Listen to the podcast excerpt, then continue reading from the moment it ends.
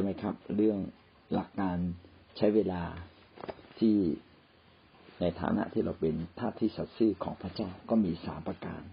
ประการที่หนึ่งก็คือความสำคัญของเวลา ประการที่สองก็คือหลักการการใช้เวลา และประการที่สามการใช้เวลาอย่างมีสติปัญญา เราอยู่ในหัวข้อย่อยนะครับ การใช้เวลาอย่างมีสติปัญญาก็คือเวลาเนี่ยมีจำกัดเวลาเนี่ยกลับคืนมาไม่ได้ เราจึงต้องใช้เวลาอย่างระมัดระวังเสมอ ใช้เวลาโดยใช้ใช้เวลาให้เกิดผลดีที่สุดนะครับ ใช้เวลาให้เกิดผลดีที่สุด ใช้อย่างดีที่สุดสามจุดสามก็พูดถึง เราต้องใช้เวลาตามแผนการของพระเจ้า บางทีเราใช้อย่างดี แต่ไม่ได้มีมาตรวัดนะเราต้องมีมาตรวัดว่าเราใช้เวลานั้นเป็นไปตามแผนการและน้ำพระทัยของพระเจ้าหรือไม่ แล้วก็เมื่อวานนี้เราก็ได้พูดถึงว่าเราใช้ตามแผนการของพระเจ้าก็คือ ใช้เวลาในการทำพระมหาบัญชาให้สำเร็จนะครับใช้เวลาในการปฐม ในการทำปฐมบัญชาให้สำเร็จปฐมบัญชาก็คือพระเจ้าปรารถนาให้เรามีส่วนครอบครองร่วมกับพระองค์ เราจึงต้องทำดีและทำในทุกบริบททำในทุกมิตินะครับ เพื่อให้งานของพระเจ้าเกิดผล เพื่อเขารู้ว่าโลกนี้เป็นของพระเจ้า และพระเจ้าปรารถนาให้สิ่งดีเกิดขึ้นในโลกนี้ ประการที่สองเราพูดถึงการใช้เวลาในการทำพระมหาบัญชา พี่น้องจะพบว่าพระมหาบัญชาเนี่ยเป็นหัวใจเป็นแกนกลางของปฐมบัญชา ถ้าจะเปรียบพระมหาบัญชาก็เป็นเหมือนดังสมองนะครับ ถ้าพี่น้องไม่มัวแต่ใช้แขนขาไปทำสิ่งที่เป็นประโยชน์ แต่พี่น้องไม่มีสมอง ก็ก็ผิดพลาดอย่างร้ายแรงก็คือเราก็ต้องตายไป แต่มีแต่สมองแต่ไม่มีแขนขานะครับ พี่น้องก็ไม่มีบริบทที่เอื้อต่อการทำงาน เกี่ยวกับคิดจักรเลย เราจึงต้องทำทั้งสองอย่างนะครับ การทำการใช้เวลาในการทำพระมหาบัญชาเป็นอย่างไร ก็ดูแบบอย่าง แบบอย่างที่สำคัญและโดดเด่นมากก็คือแบบอย่างของพระเยซูคริสต์พระเยซูคริสต์แม้จะมีเวลาอยู่ในโลกนี้อันจำกัดไม่กี่ปี แต่พระองค์ก็ทำจนงานของพระเจ้าสำเร็จนะครับ พระองค์ประกาศว่าแผ่นดินของพระเจ้ามาใกล้แล้ว ให้ ต้อนรับพระองค์ด้วยการกลับใจนะครับ คนในยุคนั้นละเลยในการติดตามพระเจ้า วันนี้พระเจ้าลงมาเกิดเป็นมนุษย์ก็บอกกับมนุษย์ทุกคนว่า เวลาวันเวลาที่พระเจ้าจะพิพากษาโลกก็ใกล้แล้ว วันเวลาที่โลกจะวินาศเพราะบาปก็เข้ามาใกล้แล้ว แท้จริงทุกคนใกล้กับความพินาศเพราะทุกคนทำบาป ในวิธีเดียวที่เราจะพ้นจากบาปก็คือมาหาพระเจ้าผู้ทรงยกโทษบาปพระเยซูก็ลงมาทำสิ่งนี้ โดยการยกโทษความบาปผิดให้กับมนุษย์ทุกๆคนนะครับทำให้มนุษย์นั้นกลับมาหาพระเจ้าได้ พระองค์ก็มาตายที่กังเขนและยิ่งกว่านั้น พระองค์ก็ประกาศข่าวประเสริฐก็คือประกาศการยกโทษบาปในหลายครั้งเราประกาศข่าวประเสริฐพี่น้องไม่ได้เข้าใจหัวใจ หัวใจของข่าวประเสริฐก็คือ พระเจ้ามายกโทษบาปพระเจ้ามายกโทษเวรกรรม ที่คนทั้งหลายทั้งปวงที่ทุกข์ยากลำบากไม่มีปัญหาเนี่ย เพราะว่าเราอยู่ในโลกแห่งความบาปนะครับ และตัวตัวเขาเองก็ทำบาปด้วย ดังนั้นวิธีที่เขาจะพ้นจากบาปก็คือรับการยกโทษ บาปที่พระเจ้าได้ทำไว้แล้ว ที่กังเขนคือพระเจ้ามาตายแทนความบาปผิดของเรา ถ้าเราเชื่อเราก็ได้รับทันที จึงเป็นสิ่งที่ยิ่งใหญ่ เพราะว่าข่าวประเสริฐนั้นพระเยซูได้เปิดทางไว้แล้ว หน้าที่ของเราก็คือเพียงแต่เข้ามาใกล้ๆและรับไว้ด้วยความเชื่อ พระเยซูก็สั่งสาวกของพระองค์ให้ทำพระมหาบัญชาของพระองค์อย่างเขียนไว้ชัดในมัทธิวบทที่ยี่สิบแปดข้อสิบแปดถึงข้อยี่สิบนะครับ เจ้าทั้งหลายจงออกไปสั่งสอนชนทุกชาติให้เป็นสาวกของเรา สอนให้เขาถือรักษาสิ่งสารพัดที่เราได้สั่งเจ้าไว้ นี่แหละเราจะอยู่กับเจ้าทั้งหลายเสมอไปจนกว่าจะสิ้นยุค พระคัมภีร์ก็ได้สั่งกับเรานะว่า พระเยซูนับทรงเป็นพระเจ้าอำนาจทั้งสิ้น การอำนาจการปกครองทั้งสิ้นเป็นของพระองค์อำนาจการพิพากษาทั้งสิ้นเป็นของพระองค์ เมื่อเราทั้งหลายเชื่อในพระองค์ ก็จงไปตามหาผู้คนนะครับ ไปประกาศประกาศข่าวประเสริฐ ไปเท่านั้นยังไม่พอ ต้องสอนให้คนเป็นสาวกของพระองค์ สาวกของพระองค์ก็คือผู้ที่ติดตามพระองค์ด้วยสุดใจ ไม่มีใครที่แค่ติดตามพระองค์แล้วจะไปถึงสวรรค์ เราจะต้องติดตามพระองค์ด้วยสุดใจ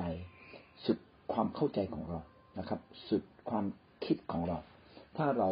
ยังกักชีวิตของเรากับพระเจ้า หรือเดินกับพระเจ้าแค่ครึ่งใจนะครับ มีอะไรทำให้เราสะดุดแล้วเราก็ไม่เอาละนิดๆหน่อยๆแล้วก็ไม่อยากเดินกับพระเจ้า พี่น้องก็เริ่มหลุดออกจากทางของพระเจ้านะครับ โอกาสที่จะกลายเป็นเหยื่อของซาตานก็มากมายเลย แม้ว่าพระเจ้าจะสถิตอยู่กับเรานะครับ แต่เราก็อาจจะพลาดในเวลาที่เราตัดสินใจผิดๆไป ซึ่งก็เป็นไปได้เยอะนะครับ เรื่องเล็ก ๆ มาเข้าสู่การทดลองใจ เราก็อาจจะตัดสินใจผิดได้แล้วถ้าเรื่องใหญ่ ๆ เข้ามาในชีวิตเราจะผ่านไหมเขาอยากให้เราถือว่าทุกสิ่งที่เข้ามาในชีวิตของเรานั้นเป็นการทดสอบใจ ว่าเรายัางตัดสินใจยินดีเป็นสาวกของพระเยซูหรือไม่ ถ้าเรายินดีเป็นสาวกพระเยซู เราก็จะเดินติดตามพระเยซูไป คนคนหนึ่งจะเป็นสาวกของพระองค์ได้ก็ต้องผ่านการทดสอบทดลองนะยิ่งกว่านั้นนะครับ ก็ต้องได้รับการเรียนรู้ นะครับ พระคัมภีร์จึงบอกว่าให้เราสอนให้เขาถือสิ่งสารพัดที่พระเยซูสั่งสั่งเอาไว้ สอนอะไรบ้างสอนทุกสิ่งที่พระเยซูสั่ง สอนขนาดไหน สอนเรื่อยไปจนกว่าจะสิ้นยุค หัวใจของคำสอนคืออะไรนะครับ ในที่นี้ไม่มีบอกไว้บางอย่างฤทธานุภาพทั้งสิ้นในสวรรค์ก็ดีในแผ่นดินโลกก็ดีได้ทรงมอบไว้แก่เราแล้ว พระเยซูกำลังบอกเป็นไกล นะครับ ว่าพระเยซูนั้นทรงเป็นพระเจ้า เดิมทีเนี่ย คนยิวนับถือพระเจ้าแบบที่เขาเองไม่สามารถสัมผัสพระเจ้าได้โดยตรง เขาไม่เคยได้ยินเสียงของพระเจ้า เขาไม่สามารถเห็นการปรากฏของพระเจ้า เพราะในความเป็นมนุษย์เราเป็นคนบาปเราจะพบกับพระเจ้าไม่ได้ เราจะพบกับพระเจ้าได้ผ่านคนบางคน เขาเรียกว่าผู้เผยพระวจนะนะครับ ผู้เผยพระวจนะก็จะเป็นคนหนึ่งที่สามารถต่อติดกับพระเจ้าได้ และก็จะบอกถ้อยคำของพระเจ้าแก่เรา ผู้เผยพระวจนะก็จะถูกรับรองไว้โดยหมายสำคัญและการอัศจรรย์เราจะได้รู้ว่าโอ้แท้จริงพระเจ้านั้นสำแดงผ่านคนบางคน เราก็ต้องเชื่อคนที่พระเจ้าสำแดงผ่านคนเหล่านี้ในยุคนี้มีผู้เผยพระวจนะไหมนะครับ ก็ของประธานบุคคลห้าประเภทใช่ไหมครับ ที่พระเจ้าได้ตั้งเขาไว้ นะครับ ก็คืออัครทูตนะครับ อัครทูตผู้เผยพระวจนะผู้ประกาศศิษยาพิบาลและอาจารย์นะเราก็ต้องไปรู้จักและเข้ามาใกล้ชิดกับผู้ที่เป็นอัครทูตนะครับ คนที่ผู้ผู้นำที่พระเจ้าทรงเจิมและแต่งตั้งเขา ถ้าเราติดตามพระเยซูคริสต์เราก็ต้องติดตามผู้นำที่เป็นอัครทูต เป็นผู้เผยพระชนะ เป็นศิษยาพิบาล เป็นอาจารย์ เป็นผู้ประกาศ เราก็ต้องหาหาว่าเอออาจารย์เหล่านั้นอยู่ที่ไหนนะครับ ก็คืออยู่ในคิดจักนี่แหละนะครับ คิดจักที่มีอัครทูตพี่น้องก็สังเกตได้ว่าคิดจักเหล่านั้นจะเติบโตอยู่ตลอดเวลาไม่หยุดนิ่ง แม้เจอพายุลมแรง คิดจักก็ยังโตนะครับงั้นหัวใจของคำสอนคืออะไรครับ ผมคิดว่าหลักก็คือว่าพระเยซูทรงเป็นพระเจ้า และพระเยซูนะครับ ทรง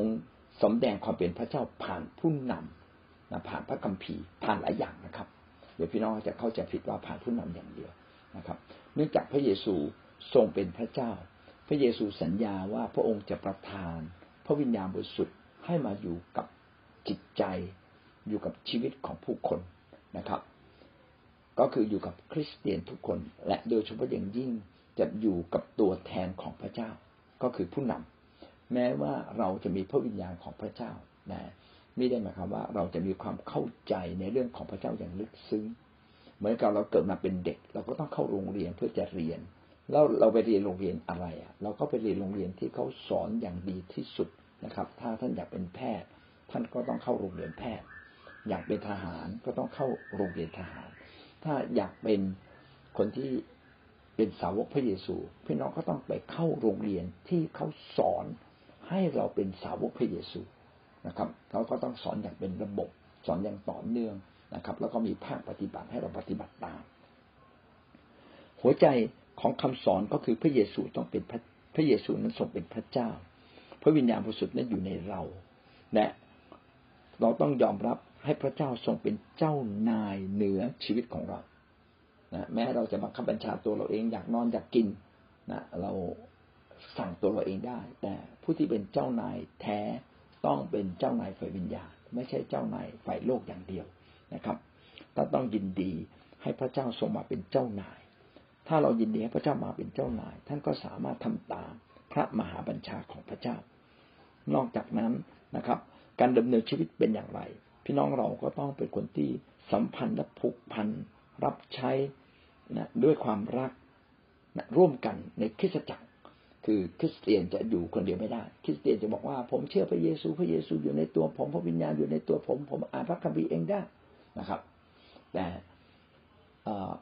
แขนขาที่ไม่ติดร่างกาย มันก็จะเป็นแขนขาที่เน่าไปในที่สุดนะครับ กิ่งที่ไม่ติดกับต้นก็จะเป็นกิ่งที่ล้มเหลวนะครับ เป็นกิ่งแห้งไปในที่สุด เราจึงต้องสัมพันธ์นะครับ ไม่เพียงแต่กับพระวิญญาณส่วนตัว แต่เราต้องสัมพันธ์กับพี่น้องนะครับ โดยเฉพาะอย่างยิ่งในคริสตจักรซึ่งเป็นพระวรกายก็ถือว่าเป็นเป็นดังร่างกายของพระเยซูคริสต์หรือเป็นส่วนหนึ่งของพระเจ้าทีเดียวนี้นเราทุกคนจึงต้องพันผูกอยู่ในคริสตจักรรับใช้ร่วมกันในคริสตจักร ดูแลกันและกันเอาใจใส่กันในคริสตจักรนะครับ รับการสอนสร้างรับการเติมเต็มในสิ่งที่เราขาด โดยเฉพาะอย่างยิ่งไฟวิญญาณ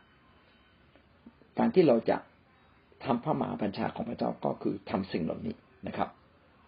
กิจจักรของพระเจ้าจึงเป็นศูนย์กลางของการทำพระมหาบัญชาเอาละถ้าผมจะเปรียบอย่างนี้นะพันธกิจมีสองอย่างถูกไหมครับ มีปฐมบัญชาคือการทำดีนะครับ ซึ่งเป็นบริบทสำคัญของพระมหาบัญชา ศูนย์กลางของพระมหาบัญชาก็คือการสร้างคิสจักร สร้างคิดจักรคืออะไร สร้างคิดจักรก็คือสร้างคน ดังนั้นชีวิตของเราเนี่ย เราจึงต้องทุ่มเทเวลา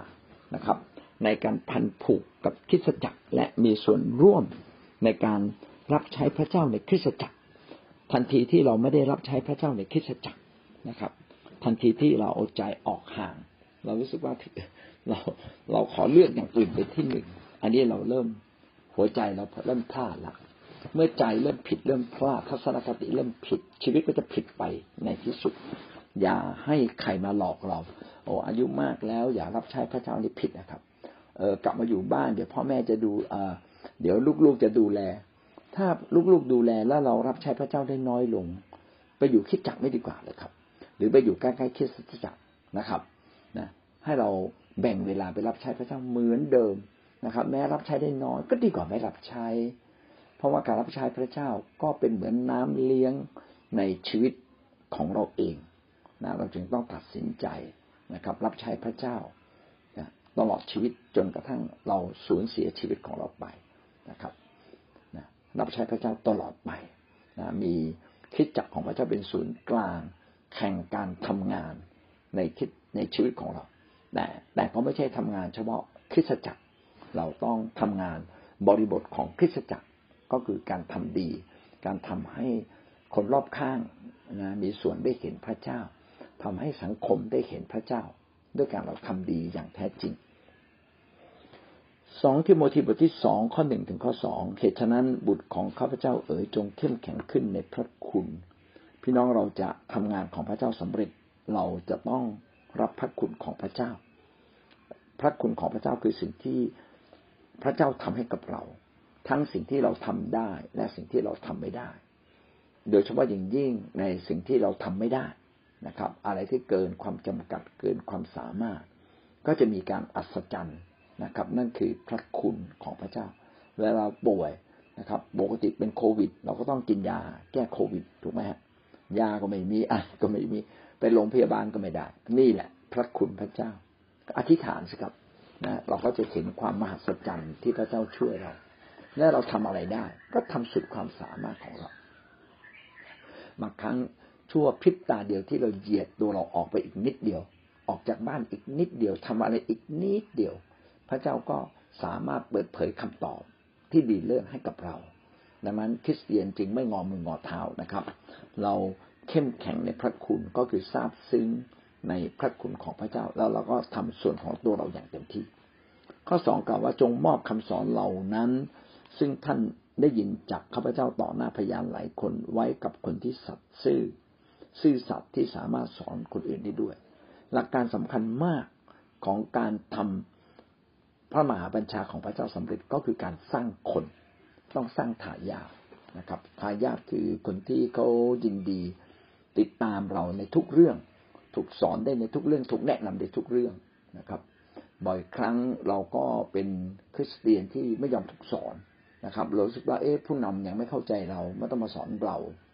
แต่แท้จริงเราต้องเป็นสิทธิ์ที่ดีนะครับ เป็นสิทธิ์ของพระเยซูที่ดี เป็นสาวกที่ดี คือต้องยินดีเรียนรู้ ยินดีรับฟังคำตักเตือนด้วยความถ่อมใจ ถ้าเราเย่อหยิ่งเราจองของเราคิดว่าเราเก่ง ก็ไม่มีใครสอนเราได้นะครับ พี่น้องไม่สามารถเป็นแม้กระทั่งเป็นสาวกพระเยซู เพราะว่าถ่อมใจกับมนุษย์ไม่เป็น ก็จะถ่อมใจกับพระเจ้าเป็นได้อย่างไร นหลักคำสอนที่สำคัญมากก็คือ สอนทั้งความเข้าใจในพระวจนะ และสอนทั้งชีวิตด้วยนะครับ อาจารย์เปาโลก็ย้ำกับทิโมธีบอกว่านะครับ อยากให้ทิโมธีเอาทุกสิ่งที่อาจารย์เปาโลสอนไปสอนต่อและหลักการของพระเจ้าก็คือว่า เมื่อท่านสร้างทายาททายาทก็ต้องมีสาวกของทายาทคือเราจะสอนสอนคนโดยที่คนนั้นไม่ไม่ลงสู่ภาคปฏิบัติ ไม่รับใช้ไม่ทำอะไรนี่ไม่ได้นะครับ เราต้องมีส่วนนะครับ ในการรับใช้พระเจ้าออกไปทำงาน ออกไปเยี่ยมคนออกไปดูแลคนนะครับ สอนพระวจนะสอนคนอย่างเป็นระบบ ดูแลแกะของพระเจ้าที่รักคนอย่างดีนะครับ สอนโดยส่วนสอนโดยรวม เช่น ช่วงที่ช่วงที่เราดาวิดนะโบสถ์ไหนไม่มีดาวิดอันนี้ลำบากเลยนะครับ ผู้นำไม่สามารถสอนแบบอย่างเต็มที่ได้ นะครับ ก็ต้องรวบรวมคนเข้ามาเพื่อผู้นำจะได้เรียน ผมเองแม้เป็นผู้นำที่ทำงานมาหลายอย่าง ผมยังต้องเรียนเลยนะครับ เวลาอาจารย์สอนโอ้โหกูดีกูจอจดจ่อถือเป็นเวลาสำคัญ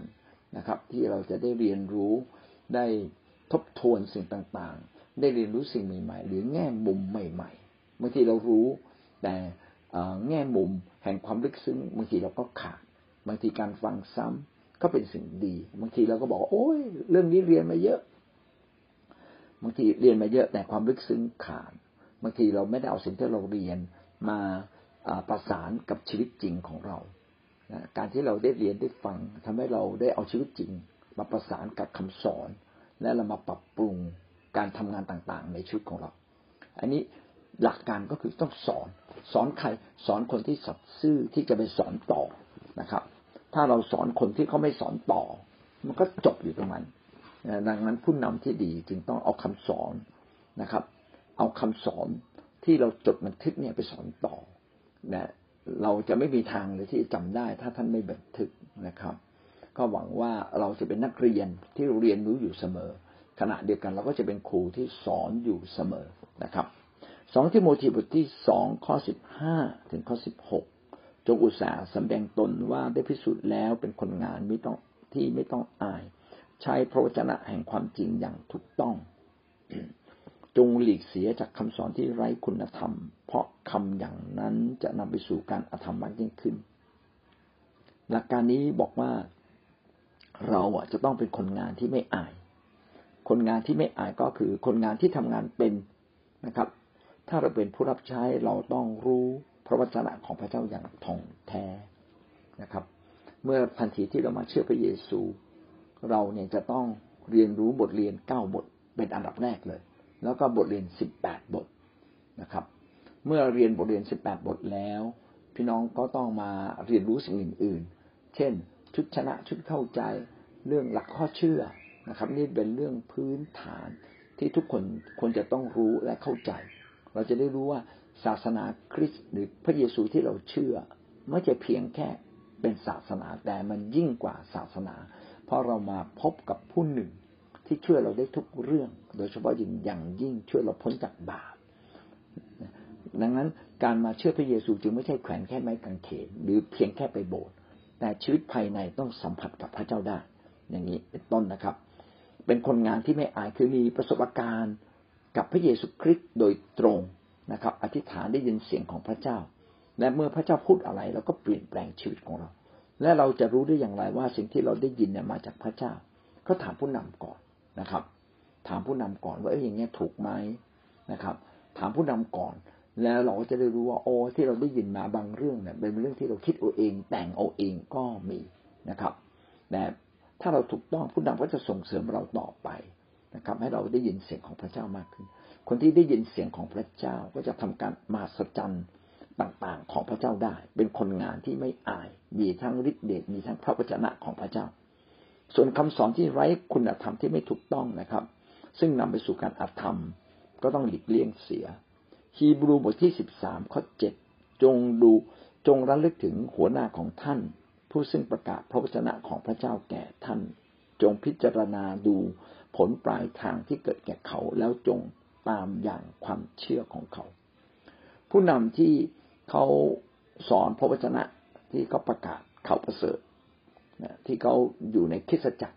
พี่น้องดูให้ดีนะครับ โดยเฉพาะอย่างยิ่งผู้นำที่เขาดำเนินชีวิตกับพระเจ้าอย่างจริงๆจังๆ พี่น้องไปดูผลปลายทางนะครับ ผลปลายทางก็คือดูชีวิตของเขาว่าช่วงปลายชีวิตเขาเป็นอย่างไรบ้าง พี่น้องจะพบความแปลกประหลาดมหัศจรรย์ว่าปลายชีวิตของเขานั้นเขาได้สิ่งดี นะครับ ครอบครัวเขาดี ตัวเขาดี หน้าตาเขาผ่องใสเขามีความสุข แน่นอนอาจจะมีผู้นำบางคนที่พลาดไปบ้าง แต่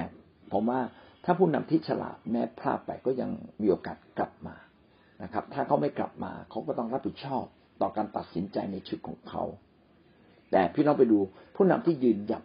มั่นคงอยู่ในทางของพระเจ้าและยืนหยัดมั่นคงอยู่ในคริสตจักร พี่น้องจะพบว่าคนเหล่านั้น ชีวิตดีขึ้นทุกคนครอบครัวของเขาก็ดีขึ้นด้วย สิ่งนี้ก็ชี้เห็นว่าผู้ที่รับใช้พระเจ้าในอาณาจักรของพระองค์พี่น้องต้องมีชีวิตที่เป็นแบบอย่างนะครับ พระเยซูมีชีวิตที่เป็นแบบอย่างอย่างไร ท่านทั้งหลายก็ต้องมีชีวิตที่เป็นแบบอย่างอย่างนั้นด้วยหนึ่งเปโตรบทที่สามข้อสิบห้าแต่ในใจของท่านจงเคารพนับถือพระคริสต์ว่าเป็นองค์พระผู้เป็นเจ้า สิ่งที่สำคัญก็ต้องเชื่อว่าพระเยซูนั้นทรงเป็นพระเจ้า มีหลักฐานในหลักศาสนศาสตร์มากมายในพระคัมภีร์มากมาย ที่ชี้ว่าพระเยซูนั้นทรงเป็นพระเจ้าแท้นะและพระเจ้าเองก็เป็นผู้ที่ทรงพระองค์ ซึ่งเป็นเหมือนดั่งพระบุตร บทบาทเป็นเหมือนพระบุตร แต่ในความเป็นพระเจ้า พระองค์มีความเป็นพระเจ้าอย่างบริบูรณ์ในพระองค์เองนะครับ ให้เรานับถือให้เรายกย่อง ให้เรามีพระคริสต์ทรงเป็นองค์เจ้านาย องค์พระผู้เป็นเจ้าก็คือมาเป็นเจ้านาย จงเตรียมตัวไว้ให้พร้อมเสมอเพื่อท่านจะสามารถตอบทุกคนที่ถามท่านว่า ท่านมีความหวังใจ เช่นนี้ด้วยเหตุผลประการใด จงตอบด้วยใจสุภาพและด้วยความนับถือ เป็นพระคัมภีร์ที่บอกเราว่าเมื่อท่านมีประสบการณ์กับพระเจ้า รู้จักพระเจ้า ทั้งในหลักข้อที่จริงพระคัมภีร์ ทั้งในการดำเนินชีวิตทั้งในการรับใช้ พี่น้องเราจะต้องเป็นคนที่พร้อมที่จะตอบทุกคน ให้เขาเข้าใจเรื่องข่าวประเสริฐ ว่าพระเยซูนั้นทรงเป็นพระเจ้า พระเยซูนั้นปรารถนาจะช่วยเรา อันนี้ก็เป็นข้อพระคัมภีร์ที่บ่งบอกว่าการทำงานในพระมหาบัญชาการสร้างที่จักสร้างคนเป็นสิ่งที่สำคัญมาก ๆนะครับ ท่านต้องยอมรับว่าพระเยซูนั้นเป็นองค์พระผู้เป็นเจ้า ท่านเป็นกฎต้องเป็นคนที่ไม่เพียงแต่ประพฤติ ตามพระวจนะ แต่ท่านต้องสามารถสอนพระวจนะของพระเจ้า และก็รักษาชีวิตนะครับ กับพระเจ้าเสมอไป และท่านจะแปลกประหลาดใจว่าพระเจ้าจะทรงโปรดยกชีวิตของเราขึ้นจนเป็นแบบอย่างให้คนสามารถมองเห็นได้ โดยการที่เราทำได้เช่นนี้ ก็เพราะว่าเราพึ่งพาพระคุณของพระเจ้าอยู่เสมอ อะไรที่เราทำเต็มที่แล้วทำไม่ได้พี่น้องก็เป็นชีวิตภายในที่เราต้องพึ่งพระเจ้า พี่น้องจะเห็นว่าผู้รับใช้พระเจ้าแม้ไม่สมบูรณ์ แต่เขาสามารถมีชัยชนะอยู่เสมอนะครับ นอกจากพระเยซูแล้วพี่น้องก็มาดูนะครับ มีผู้รับใช้ของพระเจ้าอีกหลาย ท่านที่เป็นแบบอย่างในเรื่องนี้ เช่นเปโตรนะครับท่านเปโตรนั้นท่านก็เป็นผู้รับใช้พระเจ้าที่ตั้งใจจริงกับพระเจ้าอย่างยิ่งนะครับ เราดูกิจการบทที่แปดข้อยี่สิบห้า ขั้นพวกอัครทูตเป็นพยานและประกาศพระวจนะขององค์พระผู้เป็นเจ้าแล้วก็กลับไปยังกรุงเยรูซาเล็ม และได้ประกาศข่าวประเสริฐตามทาง ในหมู่บ้านชาวสมาเรียหลายแห่ง เราจะเห็นว่าผู้รับใช้ของพระเจ้านั้นแม้ในความทุกข์ยากลำบาก สมัยนั้นเป็นคิดจักสมัยแรกนะครับ ก็พระเยซูก็สิ้นพระชนไปแล้ว เมื่อสาวกลุกขึ้นมาประกาศข่าวประเสริฐ ประกาศว่าพระเยซูเป็นพระเจ้าที่คนยิว ได้นับถือมาตั้งแต่บัมพบุรุษ คนยิวนี่ไม่พอใจ ก็จัดการนะครับทำร้ายทำร้ายทำลายนะครับ แล้วก็จับผู้รับใช้พระเจ้าไปตี ไปเคี่ยนจับเข้าคุก แต่จะเห็นว่าผู้รับใช้ของพระเจ้านั้นไม่เคยกลัวนะครับอัครทูตก็ยังยืนหยัดที่จะเป็นพยานว่าพระเยซูนั้นทรงเป็นพระเจ้า ที่ลงมาเกิดในโลกนี้แล้วมาไถ่บาปเรา ตามที่พระคัมภีร์ได้เขียนบันทึกไว้หลายพันปีที่ผ่านมา ว่าพระเจ้ามาแล้ว พระองค์จะมาเป็นพระมหากษัตริย์ของคนที่เชื่อในพระองค์ เมื่อไปที่ไหนก็ประกาศข่าวประเสริฐ ประกาศข่าวประเสริฐในหมู่บ้านชาวสมาเรีย ชาวสมาเรียนี่ไม่ใช่คนยิวนะครับ คนยิวก็คือคนที่รักษาขนบธรรมเนียม และรักษาความเชื่อในพระเจ้า โดยการไปพระวิหาร โดยการ ทำตามหลักการกฎเกณฑ์ในพระคัมภีร์อย่างเข่งครัด อันนี้คือคนยิว ส่วนคนสมาเรียนั้นเป็นคนต่างถิ่นที่มาอาศัยอยู่ในอาณาจักรเหนือ ช่วงพันกว่าปีช่วงก่อนที่พระเยซูคริสต์มามีสองอาณาจักรเขาเรียกอาณาจักรเหนือ เป็นของคนยิวเหมือนกันนะครับ อาณาจักรใต้ก็เป็นของคนยิวสิบเผ่าของคนยิวนั้นอยู่ที่อาณาจักรเหนือ แล้วก็เนื่องจากกษัตริย์และก็ประชาชน และรวมทั้งปุโรหิตไม่เอาจริงกับพระเจ้า ก็ไปออกห่างไปไหว้นับถือรูปเคารพไปปั้นวัวทองคำก็ไปสร้างหลักศาสนาที่ผิดเพี้ยน สุดท้ายพระเจ้าก็ทำลายนะครับทำลายเมืองหลวงของของอาณาจักรเหนือเมืองหลวงของอาณาจักรเหนือเรียกว่าสมาเรีย หลังจากทำลายไปแล้วนะครับ กษัตริย์อัสซีเรียก็กวาดต้อน ผู้คนจากดินแดนอื่น ๆ ให้มาอยู่ในดินแดนของคนยิวนะครับ ก็เลยเรียกว่าชาวสมาเรีย ดังนั้นชาวสมาเรียเมื่ออยู่ที่นี่ก็ไม่ใช่คนยิวจริง ๆนะครับ อาจจะผสมพันธุ์กับคนยิวเดิมที่อยู่ที่นี่ ซึ่งก็ไม่เคยเอาจริงกับพระเจ้าอยู่แล้ว แล้วก็คนสมาเรียก็เลยเป็นพวกที่รู้จักขนบธรรมเนียมของคนยิวบ้าง แต่ไม่ใช่คนยิวจริง ๆ เราจะเห็นว่าอัครทูตก็ยังประกาศไปประกาศนะครับ เมื่อเดินทางไปยังหมู่บ้าน แม้จะเจอคนที่ไม่ใช่คนยิวก็ยังประกาศข่าวประเสริฐ เพื่อให้คนเหล่านั้นได้รู้จักว่าทุกคนในโลกนี้พระเจ้าทรงรักและเป็นลูกของพระองค์ กลับมาเป็นลูกของพระองค์เถอะนะครับสองเปโตรบทที่หนึ่งข้อที่สิบเหตุฉะนั้น เพราะฉะนั้นพี่น้องทั้งหลายจงยิ่งอุตสาห์กระทำตน ให้เป็นไปตามที่พระเจ้าทรงเรียกและทรงเลือกท่านไว้แล้ว มีสองคำในที่นี้ทรงเรียกและทรงเลือก พระเจ้านั้นทรงเรียก ทรงเรียกทุกคนเหมือนดวงอาทิตย์ขึ้นนะครับส่องสว่างกับทุกคน พระเจ้าทรงเรียกทุกคน พระเจ้าทรงให้พระคัมภีร์ขึ้นมา มีพระคัมภีร์ขึ้นมา เพื่อทุกคนจะได้รู้ ให้ผู้เผยเผยพระวจนะประกาศกับคนทุกคน ทุกคน พระเจ้าทรงเรียกทุกคน เวลาแจกแจกใบปลิวแจกทุกคน เขาจะขยำทิ้งก็ไม่เป็นไรก็แจกทุกคน เพราะว่าพระเจ้ากวักมือเรียกทุกคนให้มาเป็นลูกของพระองค์ แต่มีกี่คนที่ดำเนินชีวิตกับพระเจ้าอย่างแท้จริง พระเจ้าก็ทรงเลือกเขาไว้นะครับ เพราะว่าถ้าท่านประพฤติอย่างนั้นท่านจะไม่พลาดจากทางที่นำไปสู่ความรอด พระเจ้าอยากเห็นเรานั้นนะครับทำตามน้ำพระทัยของพระเจ้า น้ำพระทัยสูงสุดของพระเจ้าก็คือมาผัน ผูกพันตัวในคริสตจักร มาเป็นส่วนหนึ่งของคริสตจักรรับการถูกสร้างชีวิตใหม่ เพื่อท่านเป็นคนของพระเจ้า ดังนั้นเมื่อเรามาเชื่อพระเยซูเราจึงมีสองครอบครัว คือครอบครัวฝ่ายธรรมชาติ เราก็อยู่กับพ่ออยู่กับแม่นะครับ ถ้าเรามีครอบครัวก็อยู่กับครอบครัวเรามีลูกนะครับ อีกครอบครัวหนึ่งนะเป็นครอบครัวฝ่ายวิญญาณ และเป็นครอบครัวที่สำคัญ ยินยงไปจนถึงฟ้าสวรรค์ ก็คือคริสตจักรของพระเจ้าดังนั้นเราจึงต้องพันผูก